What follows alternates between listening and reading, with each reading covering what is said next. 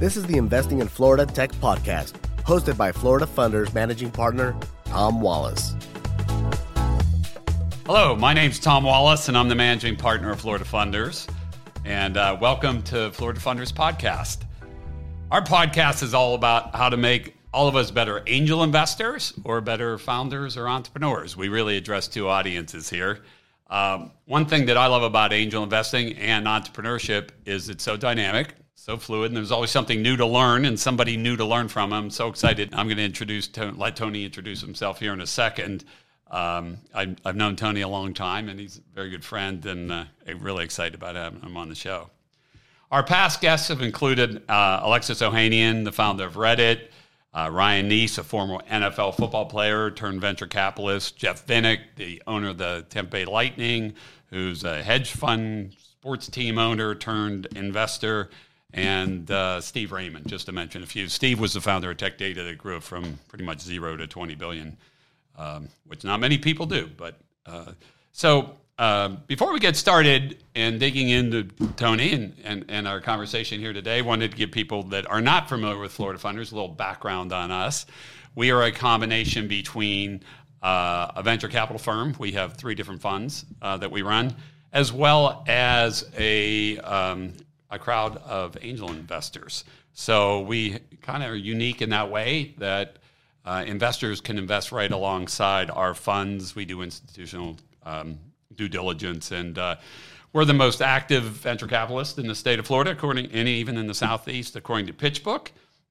And uh, we have invested in 80 companies roughly over the last four or five years. We've been doing this.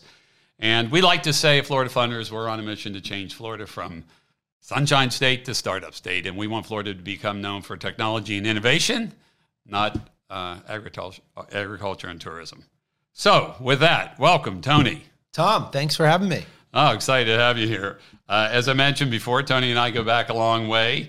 Uh, Tony is a very successful entrepreneur, uh, as well as somebody, not only a philanthropist, but he started his own charity. I'm sure we're going to talk a little bit about that. And along the way, like a lot of entrepreneurs, uh, he's done quite a bit of angel investing. So we're going to touch on all that. So, Tony, I thought, you know, tell us about uh, your background and please don't be humble because I know you can be. And, uh, you know, start in the beginning because I know you come come from a very interesting and, and not a typical background for a founder. Sure. Um, yeah, I, I, think if you want me to go way back, um, I am the product of you know uh, uh, probably very romantic. One evening, my my parents were pretty young teenagers, and my mom got pregnant, and my dad had a choice. Uh, he had two girls pregnant at the same time, and I think he was afraid of my grandfather, who was a bookie and so he decided to marry my mom. So it started there. Um, and obviously that didn't last very long. And we kind of bounced around for a number of years. And, you know, kind of one and you the, grew up in New York in, City. This was in, actually in Brooklyn. Brooklyn. New York. Brooklyn. Yeah. And uh, you don't have that much of an accent for at this point. I, I left at a pretty young age. And I also, living in Florida, people were picking up on the Brooklyn too much when I was younger. And they were like making a lot of characterizations about it. And the the the couple of events that stick out in my head. I remember being eight years old, maybe seven and a half, and I was walking downstairs, and I knew there was this loud noise, and and, and it started off with a bang, and, and literally a bang. One of my mom's uh, boyfriends at the time um, blew up our front window with a machine gun. I lived with my grandparents, and at that moment, my granddad kind of looked at my grandmother and said, "We're getting the f out of here." And that was kind of the beginning of probably the best part of my journey because I got out of Brooklyn, where there was lots of drugs and crime, and we lived in poverty, to Florida, where we kind of had a little bit of a fresh start. Um, so that was kind of an interesting beginning. We lived in Florida um, really for most of my formative years, so from eight all the way through high school and college. And my grandparents. What uh, part of Florida? It wasn't. I lived in Fort Lauderdale, so there's a very New York feel to it. Um, but my grandmother died when I was 12, and that was again another one of those moments. And then I bounced around. So I probably lived in about 15 homes from the time I was about eight years old to the time I was 18. And sometimes it was with friends, oftentimes it was with other poor people. Um, but I had a lot of helping hands kind of along the way. And I learned a lot. Like I lived in a lot of different neighborhoods. I lived in all black neighborhoods. I lived in like a super German house. I lived in a Peruvian house where they spoke mostly Spanish And so I think my great takeaway from living in all those different environments was adapting to change, which helped me as an entrepreneur, Absolutely. but also just communicating. Like, how do you get what you want when people don't speak that as a first language or culturally they're, they're a little bit different? And so I learned to maneuver a lot of different situations at a young age, which I really felt feel like helped me overcome business obstacles later. Um, so I know baseball enters in here somewhere because I know you're you, you play a lot of baseball growing up. Yeah, right? I did. South Florida in particular. For one, I'm a big Yankee fan, as you know, and I, I am aware of that. I know you're not a giant sports oriented um, or team sports oriented guy, College, I am, but um, or pro college basketball and football. Um, and the funny thing for me is I love pro sports. So I love the Yankees. I'm a big 76ers fan, obviously a Bucks fan, a Lightning fan. So I'm more of a pro sports guy, but I played a ton of baseball, but um, and also I would say what I got out of baseball was all about team and playing a role, which I feel like I use that a lot too in terms of building teams in business. So Business is a team sport, right? hundred percent, hundred percent. No matter, we always celebrate either the one entrepreneur or the one CEO or whatever, but it never is that one per. I don't know anybody that built a business on their own unless there may be a single, you know, 1099 sales guy or something like that. But for most of us, it's always a team sport. Yeah, absolutely. Well, I, I, I've actually seen where some founders end up with 100% of their company. They never raise outside money. They don't. They never share any of the equity in the company with any of their partners or the, the team that helps them build it. I always felt that was kind of sad. I was like, you know, so you get you have an exit one day, and what do Who you, do you celebrate who do you celebrate with? No, I agree. Hopefully, you're married. And you have the, but anyway, keep going. So you're Yeah, growing so- up in South so- Florida. Yeah, I you know I wound up living in a lot of places, and and I'd say again, what sticks out to me is the number of people that helped me along the way, which we'll talk about the charity later. And then um, I graduated from high school, which doesn't sound like a big accomplishment, but it was for me and my family. And um, I was the first high school graduate um, that I knew of in, in our direct family. And then I went to Florida State and started out as a computer science major because that was just the cool thing.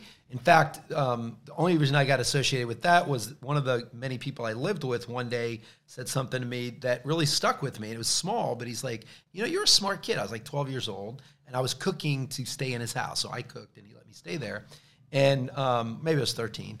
And so What were you cooking?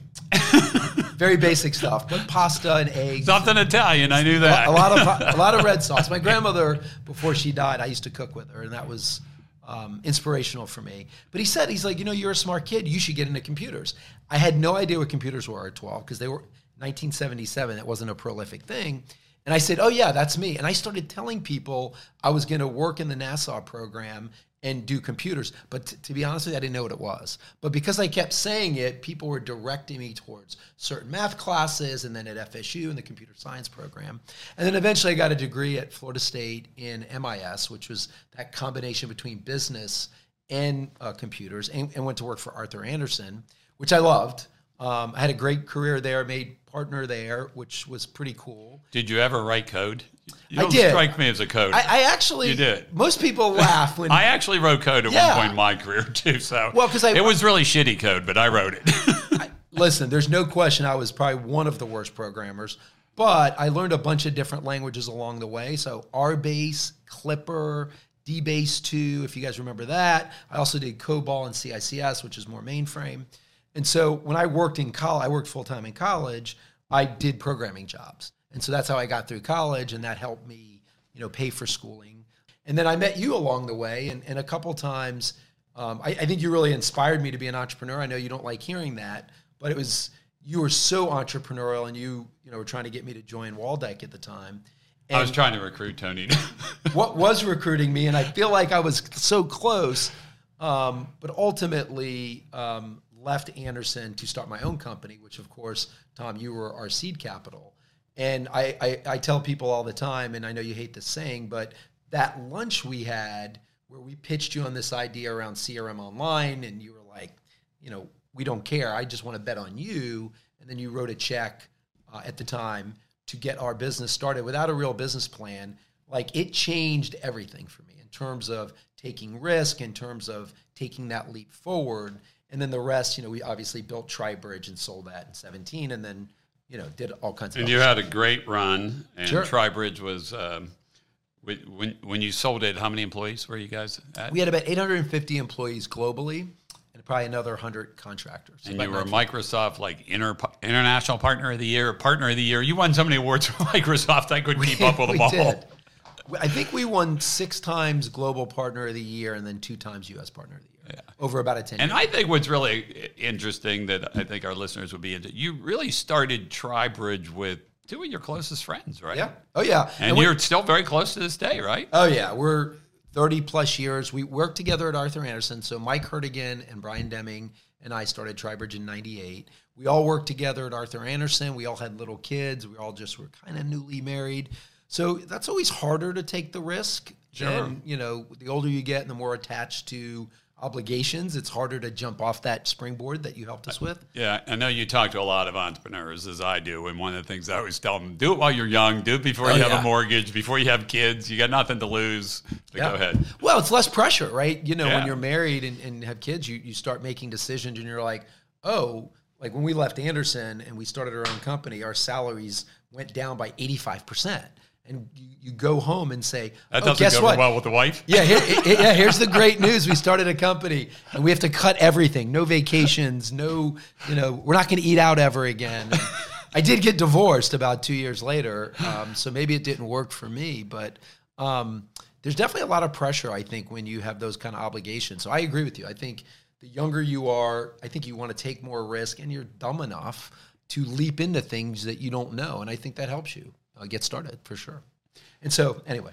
Yeah, so you and you and Brian and and uh, Michael are still close to this day. That's that's all, I love that. Yeah, I, I, you, you know, I think it could have ripped us apart. I, I think it, Well, it brought us close together. Yeah, frankly. partnerships are tough, right? Yeah, it's like yeah. being married. especially three-way partnerships. Normally, like I think two people might like each other, but the three of us today still get together a ton. We still vacation together at different times. Um, we've done other things together. We've co-invest. Brian and I have co-invested in a bunch of stuff together.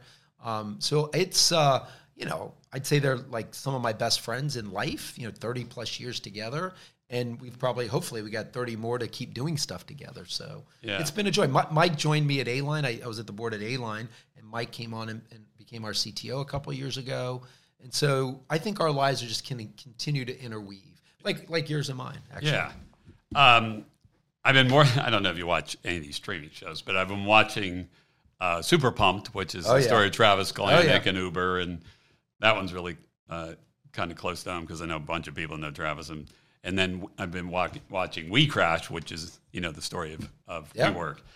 And as I watch these two shows, I mean, both the two main characters, Travis Kalanick and uh, Adam. Adam Neumann, are just you know your quintessential crazy entrepreneurs that are just egomaniacs, and you know that doesn't describe you at all. Yeah. Thank you. I mean that as a No, I. I appreciate that. Yeah. and uh, I was on Tony's board at TriBridge for 15 years or so. Oh, yeah.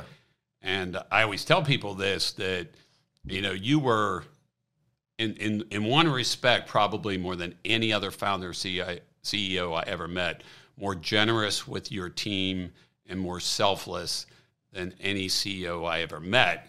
And I mean that as a compliment, of course, but I want to hear more about that from you because when you, people watch these shows like I'm watching, these guys are anything but selfless. I mean, Travis Kalanick is just ruthless. I mean, it's all about It's hard to watch, It's, it's painful at times. yeah. But you were very successful, and you didn't do that. You were you were quite quite the opposite of that. Yeah, I, I th- when I watch the shows, it, it there's it's hard not to compare yourself because you know you've sat in the seat before, but you know you did it differently and you continue to do it differently. And I do the the one thing I share with them, not not the many billions, but the one thing I did share with them is the single-mindedness and the belief that you were creating something special. And I, I did feel that. And I did have that kind of blind faith. So I thought there were similarities there. I think the And diff- you had a great culture at TriBridge of Yeah. people that believed that. You were Yeah. great. You, you, Yeah, and I think like there's scenes in both We View and in in Super Pumped. We where- Crashed. I mean, we crashed. The part that for me that's always been different is they played a solo sport. It was them above the team, where to me I was always underneath the team. I always feel like, and I don't know why, but maybe partly because of the way I grew up, I felt like my job was to help the team see it and push forward, and I just naturally played a role. And I felt like my role at times was to be in the front, right, and lead with whether that was the press or a customer or vision or the board. There were definitely times where I had the microphone. But for the most part, I always felt like I was just playing a role on the team and I wasn't the team. I was never above the team. And that's just, I think. And I think it's a very strong leadership style, and it speaks to uh, you know the success you had. And and and I think when people watch those shows and they get, especially young founders, I hope they don't look at those shows and say, "That's why you got to do it," because that isn't the way you have. Well, and I've seen so many guys take that path and fail. I think the thing to think about with both Adam and the guy from Uber is they're wicked smart. They were eh, crazy disruptive to an industry, and they would have been that successful and still, if they would have been good to people and still taken a different role. It's just that their personalities they needed that sunshine to make them feel good. So I I I, I sure hope that we're not teaching people that's the path because I see lots of CEOs that do that that burn out teams. I see them not be able to attract talent and they're brilliant. So the, the the fact that you could do both, imagine with the talent like Adam had or Tyler had, their ability to do that and have a culture, just think of what they'd have today. I think they would have done more. And I think they would both be still in their companies versus being ousted from their boards and not being part of the success today. So I think I think there is a good lesson to learn, which is do both. Yeah. You know, have this great inspirational company, but don't make it about you. Because it's never you said it before. It's a team sport, man. You you know that. I, I've been around you long enough to know that you promote and help other people lift up. And if you lift others up, I think you do more. Here's the other thing I'd say the difference is I do think those guys were wicked smart. Like pretend like I'm from Boston. Wicked, wicked smart. I'm not sure I'm in that category. Um, I think my smarts is on the EQ side, not on the um, SAT side. You know what I mean? I think they have a different level of smart, which makes them bad on the EQ side because they probably saw things other people couldn't see. Well, one of the guests I've had on this show is Jason Kalanick, or uh, Jason Calacanis, I'm sorry. And he gave Travis his first $25,000 and invested in Uber. And I remember talking to him about it on the podcast. And I said, Jason, why did you invest in Uber? I mean, I remember first time I heard the idea from Uber, I thought it was the stupidest thing I ever heard. like some stranger is going to pick me up in their car and they're going to take Right. me to the airport. Like, that ain't going to happen. But obviously, I was wrong. Uh, I also didn't, you know, smartphones weren't quite there yet. But uh, I said, why'd you do that? He said, because I saw that he was a fighter. And, you know, he was going to take on these cab companies and these institutions. And I just saw that, you know, that was that in him. So maybe that was part of, maybe he couldn't Oh, have yeah. done it without, without some of his personality. But you bring up a good But point. Tom, don't, don't but don't you agree? Like when you run into a founder that really believes it and they're willing to do anything and they fight through it, that is admirable. And we invest in Yeah, guys sure. in, in women and men all the time that have that attribute. The question is how far do you take that? But I, I think that's an admirable. Oh, trait. absolutely. I mean, one of the things that uh, we had our event La Casa last uh, a couple months ago down in Miami, and I, one of the panelists was a uh, actually it was a kid that founded Papa, who also was on on my podcast. Who's now a unicorn. I think it was him, and uh, name's eluding me right now. But anyway, somebody asked him, "What's your advice to founders or other entrepreneurs?" And he, he said, "Never die. Just never die.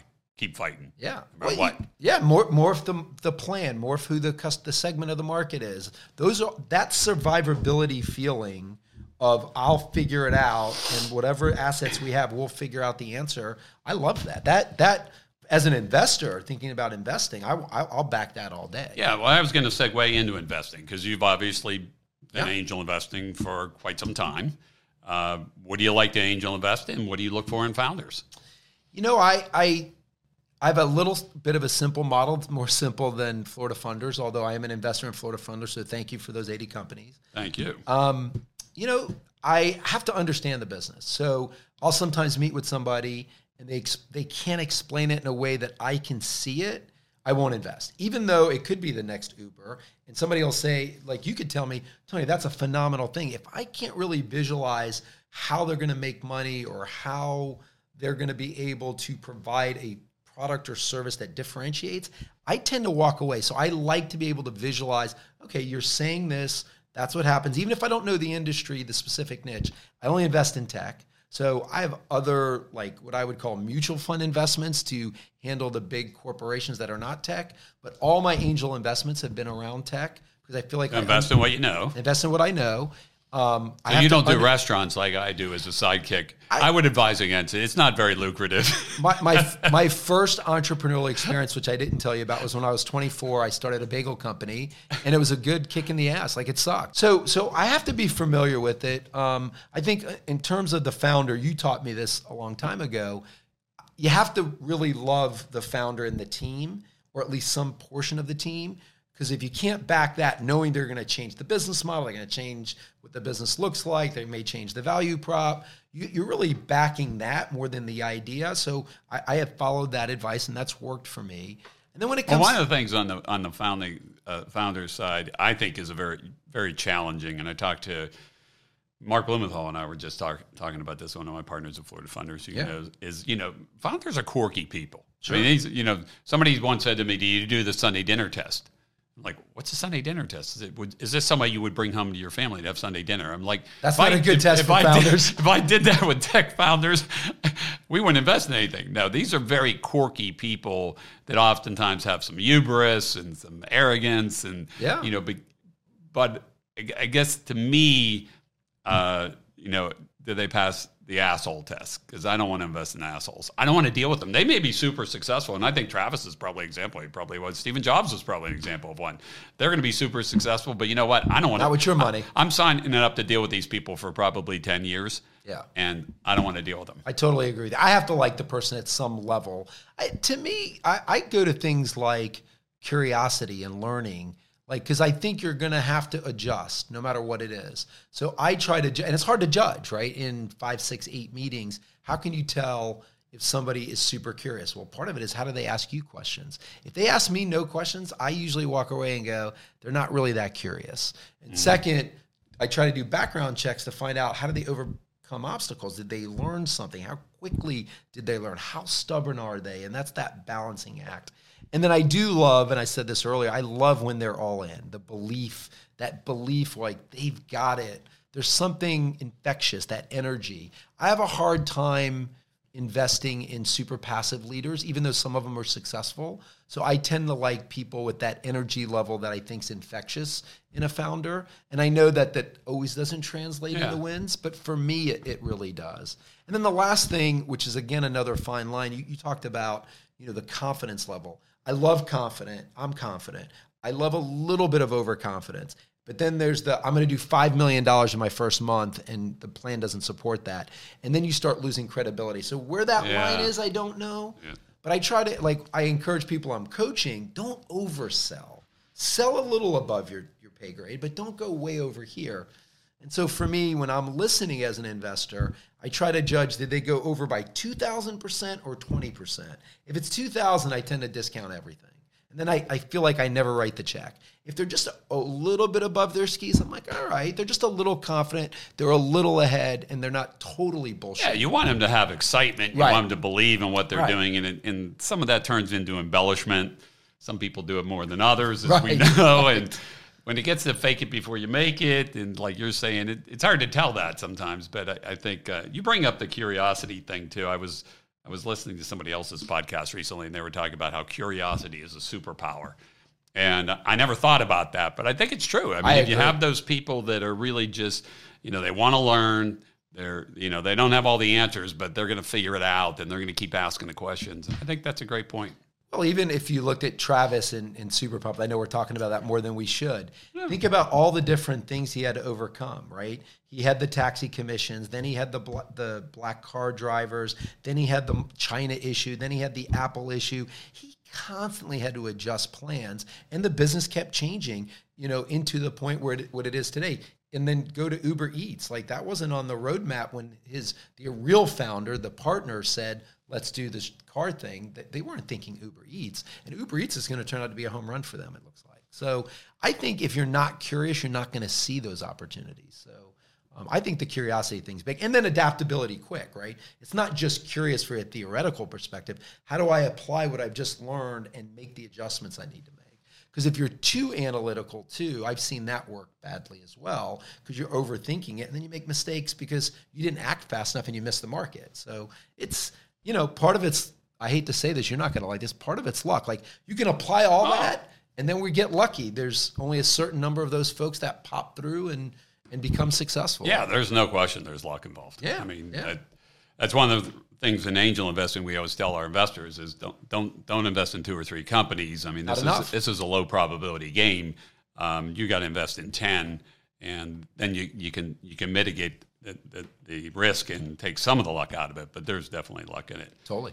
Um, I got to ask you about. I'm going to get to, to think big for kids, but before I do that, you've been around the Florida technology scene. When you founded TriBridge, were there any incubators, No, accelerators, no.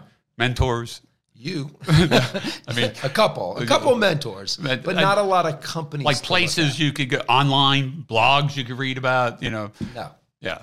Speak to that, and you've been a big part of that. You've you've been a big big activist in the Florida tech community, uh, along with a lot of other folks here, and it's No, I- it's finally coming to fruition. It took a long time, but at least Yeah, it's But- a, it's amazing. It's like you think of the companies you're associated with, and then you're proud of those on an individual basis, and then you look at the whole thing and say Tampa Bay was a startup for you and me and George Gordon and all these other I can name 30 other folks. It was a startup 30 years ago, and now it's a high growth company. So the Tampa Bay Tech as a company. And so I feel as proud of that, or maybe even more so than I do maybe the individual companies, because I think about we've all been doing this virtually. You know, we did it with TBTF, we did it with Florida Funders, we did it with Embark, we've done it with the Wave, like how we help those orgs help other people to start companies. I think it's amazing, but like these other founders that we were founders in the Tampa tech scene, we believed. There was nothing to believe in, but we were believing that it was going to happen. I think the final piece of the pie that I saw come, I think we the talent was starting to come, the ideas were here. We needed the funding, and Florida funders and other organizations that have now become a funding source for startup tech has been a difference maker the last five years. And I think that's what it's accelerated the volume of companies. So thank you for doing that, and thank everybody for investing. it was a, it was a team effort. There were sure. a lot of us involved in it. Yeah. So when you a lot of people came here during COVID. Yeah. You know, we our governor was very very open and liberal and uh, very clear about that. So people came from New York that were locked in apartments Sure. and whatever, and California, and, and um, many of them have decided to stay. Some will go back. Um, we're coming out of COVID, hopefully this time for good. I, said, I think I said that about a year ago. That's when This the version of- coronavirus- this version of COVID. coronavirus came along. So, but as you look out five, ten years on the Florida tech ecosystem, what do you see? Well, I think Are we'll- we are we going to become one of the major players in, in, in the, across the, in the United States, if not the world, in technology? Are we going to be known for technology and innovation instead of tourism and agriculture? I, I, I think so. I, I don't want to say it as defiantly. I hate when we compare ourselves to places with different circumstances. So I never look at us and go, oh, how close are we to Silicon Valley or Austin or Boston or whatever. I never really look at it through that lens. I've always looked at it through the lens of progress against what we've done. And I think if you're asking, will we keep attracting talent and money for the next five to 10 years? Absolutely. I think people have figured out that there's so many different ways to skin that cat, whether it's getting talent, building companies, or getting money. And I think that's happening in other markets besides ours. But I don't think it's I don't I don't think we're going to go backwards from that. I do think that tech startups are going to be prolific in other cities too. So we'll make the gap up, but you know we'll be in the top ten absolutely. In the top two or three, I just don't see that because I don't care. To me, that doesn't matter. Um, do I think that people will see Florida as more of a tech startup? I think the answer is yes. I think they're starting to see that when you look at Miami and you look at Orlando and the Space Coast and you look at Tampa, you start to go, wow, you got three or four areas that are funding and creating these companies. The key to it is what we're starting to see now. Guys like Steve McDonald, who's uber successful, taking that money and putting it back in. Guys like Tom Wallace, guys like Arnie Bellini saying, not only did I make all this money, but now I'm investing in the next generation. I, I don't know the number for Steve McDonald, but it's more than 100. And, and, and I know he does it in more than Florida, but the fact that he's willing to do that, I know part of it's making money, but I know Steve, he's also building the community here. And as long as that happens, I don't see how it can't be successful. Yeah, I think it's in the DNA of every, every entrepreneur, just about every entrepreneur, to help other entrepreneurs because somebody helped us along the way. Of course. it's it's uh, it's I always say it's my it's, it's my favorite way to give back, and it's a lot more fun than nonprofits um, for me. But helping the next generation of entrepreneurs. But we're going to get the nonprofits in a second. But I, I I really believe that Miami and Florida have an opportunity to become one of the, especially with crypto and Miami and people like Peter Thiel moving there and Orlando Bravo that are staying there, and and and with our open um, government here and some of the problems that they have in other parts of the country that are known for tech today, I think we have an opportunity to become a major player in tech and, and Florida really becoming known for technology and innovation. Yeah, I agree. I, I hope our universities co-invest with us, right? The more they can co-invest in getting tech students here, that's going to help that problem as well. That's the other thing I didn't mention, which I think we do okay on, but I'd like to see more there of producing more high tech people in this area. Yeah, you brought up a good point, and I mentioned to the listeners. I, I know I brought up on, on other other podcasts, but if you haven't been to Florida Polytechnic University over in Lakeland, which is just STEM, that's all it is: science, technology, engineering, math. Uh, graduated about 450 kids um, a, a, a, class. This is Florida's answer to Georgia Tech or MIT, and it's it's. I think it was. I spoke at the commencements uh, last year. I think it was the fourth graduating class, so it's a very right. new school, um, but they're doing some really neat stuff there. And and uh, you bring up a good part, good point about education because we need the talent. Yeah, think big for kids. Sure. Tell us about that. Yeah, so Think Big for Kids is the name of the charity we started in 2017. And our whole mission is to break the cycle of poverty. And instead of focusing, this is Tony being humble again because you started this. I did with yes, I did. Go ahead. um, but I have lots of people helping, like everything we do. Um, but it really, a lot of I, I noticed over the last thirty five years, lots of things that involve poverty focus on adults. And if you think about welfare and you think about all the different programs, they tend to be adult programs. They tend to be money oriented food stamps or whatever. And when you look over a 40 or 50 year period, poverty's gotten worse in the United States. The gaps got bigger. It, it, actually worked a little bit for about 10 years, and then the numbers got worse. About 12% of the US population lives in poverty, and that's not even talking about the 10% that live real close to poverty. So you're talking about 40, 50, 60 million people. And so I lived in poverty. I know how difficult it is to break out of. The school systems aren't good all of the systems like healthcare, banking, getting a car is all against you because you're a high risk customer for all those industries. So they charge you more. And so to break out of poverty is so, so difficult. And so we do a program that starts ki- with kids in middle school, sixth, seventh, and eighth grade. And first, we just start getting them excited about different careers. We have about 50 partners in the Bay Area, companies like Accenture, Bank of America, ReliaQuest, Tampa General, Nielsen, um, A-Line and they they come to our kids and get them excited about a career. Once they get excited after a three year period, um, and they've been exposed to hundreds of different jobs, by the end of eighth grade, they get a full time mentor from one of our partner companies. And that mentor helps them pick classes. The mentor helps them get better grades. The mentor helps them figure out what do they really want to do over the course of their high school years. And then we that's the second phase. The third phase is to start working in these companies as an apprentice, as an intern, uh, internship, job shadowing. All of our companies offer those services to our kids. And then finally, when they get to 18 years old and they're ready to graduate, do they graduate and go to work? We have companies hiring. Do they want to graduate and go to a tech school? We pay for that. Do they want to graduate and go to medical school? We find a way to scholarship that. And so we've had 3,500 kids come through the program wow, already. That's awesome, Tony. We've graduated about 370, so because we started pretty young and I think we'll get to 10,000 here in not too long. I think two years from now, we'll have 10,000 kids in the program. It's that's, now, that's super exciting. Yeah. And, and uh, my hat's off to you. I, I get asked a lot because it, in, many of you probably know these stats, but only 1% of the venture capital backed companies in the United States are founded by minorities. Um, and you know, it, it, it, I think it's actually uh, blacks. So the blacks uh, represent about 12% of the population. Yep. Only 1% of VC funding nationwide goes to blacks. I think all the venture capitalists, people that sit in my chair, we want to do more. Uh, we want to f- uh, fund more black founders. We want to fund more women founders. We want to, but we we can't make them. We can't create them. And it's a cultural change that starts at a young age. And what you're doing, that's going to, if a kid's living in the hood and he thinks, how do I get out of this hood? it's not I got to play in the NBA or the NFL or I got to be a drug dealer to get out of here. There's real options, and it, it's about education. And I think what you're doing is is part of changing that culture where kids grow up believing, hey. uh, You know, it reminds me of Israel when I spent time in Israel. The kids grow up in these kibbutz. They don't want to.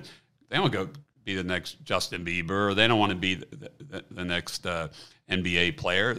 They want to be the next Adam Neumann and find you know Right. WeWork and become a billionaire because that happened right you know He's a role model for Yeah, that. exactly. Absolutely. That's where he comes from.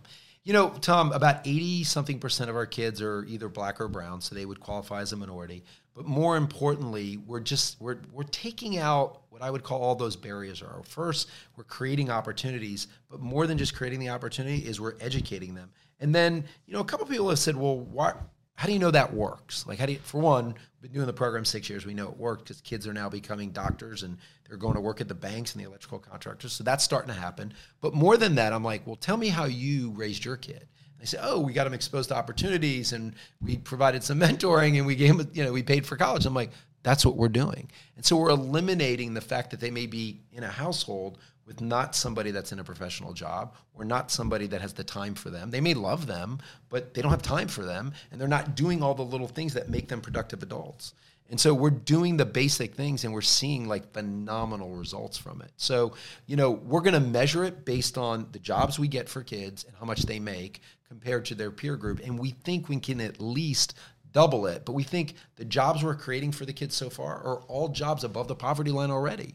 And so to be able to accomplish that in one generation without government assistance and just good old fashioned hard work, it's a startup in its own right, right? It's a startup that's in a growth phase. And the advantage, you know, again, some people are like, well, is it just a charitable thing? It's creating a workforce. So we're creating a workforce that's not there. So if you think about all the companies, whether they're tech or not, that are looking for people to work in their companies, and we know in the US, it's a tight labor market. I'm tapping into a part of the population that's not participating in the job force.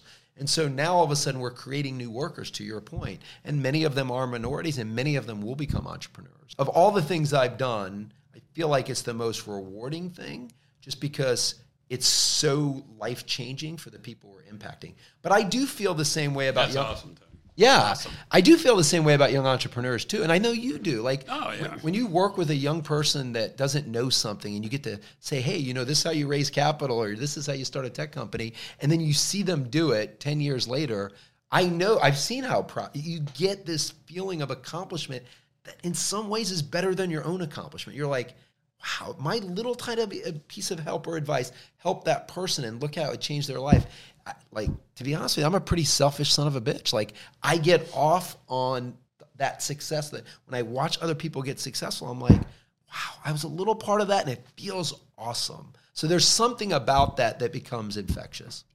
Well, it's. It, I think it's also the whole. You're the coach. You're the coach, not the player. Right. I mean, we we were on the field playing for years. Now it's our turn. Now we're the old guys. Now the real old guys are on the sidelines coaching. I agree. So I agree. Um, we got a little short on time. There was a couple. There was one other thing. I, I know you got a new gig, App Yeah. Space. Is that App what it's called? yeah. G- Give us a quick. You're going back into the workforce, so this is.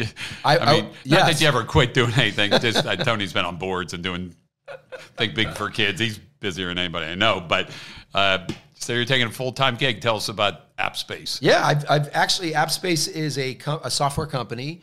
Um, it's focused on two things. It's focused on employee communication software and workplace management software, all in one app. So we're calling it Workplace Experience. So that if you think about the new world we live in, where you have global companies with employees all over the world, some can't come back to work. We manage that experience for very large Fortune 500 companies. So we have about 150 of the Fortune 500 as customers, and we provide our SaaS software to them. We're roughly an $80 million SaaS company. Um, Very we've impressive. got maybe 375 people all across the globe. We have 80 people in Kuala Lumpur, 30 in Barcelona, people in London, Australia, and then, of course, in the US. Um, it's fun back in the seat. You know, I, I think I told you at different times, like I was feeling like I wanted to do one more. I thought I was going to do a startup. I was close to doing a startup. I still am going to fund this startup. But um, I was on the board of this company. They asked me to become the CEO, and I just couldn't resist, frankly. So Well, I'm sure it'll work out well, Yeah. and good luck with that. Thank you. So I, I, I wanted to try something new. I haven't done this before in the podcast. I, I've gonna. I watch Cramer on CNBC. I don't know if you know that sure. guy. It's He's- crazy. Yeah, he's crazy. But he does his lightning round Yeah, thing. So I'm I- in. this is the lightning round. All right. and what I'm going to do is just ask you six questions, and you just give me real quick answers. Okay. So, what are you most proud of? Uh, think big. Think big. Good. What's uh, of all the emerging technologies? Which one are you most excited about coming on? AI. Artificial intelligence. I'm sorry, artificial intelligence. good. good. I'm an acronym fiend. Major regret. Um, didn't play baseball longer. Okay. Uh, if you wouldn't have become an entrepreneur, what you what was your what would have been your career? You would have liked your second totally different. I, I this sounds so kid like. I wish I worked in the space program. I've just been fascinated with space travel as a kid. I still am. Um, I am afraid of heights, so it's an odd combination. But like being able to figure out those problems, and you know, when you watch a movie like Apollo 13, I love that. So do you have a desire to do one of these? Uh, sit- you know, go up in, in one of uh, Bezos or one of those guys' uh, spacecraft. I would do it, but they would have to have me on so many drugs to get me in the plane and strap me down. Um, yeah, I'm fascinated with space travel. So, and I'm looking forward to Mars and everything else that is in front of us. I hope we get to see the colonization of of another planet. I, I'd be so. I think it's going to happen. I think you and I will be very old, but I do think that's going to happen. yeah, I had uh, dinner two weeks ago, three weeks ago out at Stanford. I was at Stanford with Alan Alden. Sure. So Buzz was, Yeah. you know, Neil Armstrong, Bug, two first guys on the on the moon, and, and I was talking to him about. It. He doesn't think it's going to happen. He thinks Mars is a wasteland. He thinks Elon's crazy. He knows Elon. Yeah. He thinks we'll get there. He thinks colonizing it's a whole other thing. But anyway, uh, favorite public figure, Abraham Lincoln. And uh, if you were starting a company today, and you kind of alluded to this, what would it be? Um, I think I would do something that combined artificial intelligence and creating the next workforce. That combination. All right, Tony, been great. Awesome. Thank Thanks, you Tom. so much. To our listeners out there, thank you. Uh, if you would like to learn more about Florida Funders, we're at floridafunders.com. If you're a founder looking for funding, you can go on and our application process, we've really simplified it. It's down to about five minutes to get into our queue to see if there's a fit. We're always looking for great founders and, and uh, companies to uh, back. And if you're an investor and you're interested in uh, investing with us. Uh, we have a whole side of our portal at floridafunders.com geared to you. So we'd love to have you join us on our mission and our journey. Tony, again, thanks. This has been great. Thanks, Tommy. Florida Funders is an early stage venture capital firm that blends a venture fund and a crowdfunding platform. They are investing in some of the most exciting early stage technology companies in the state of Florida.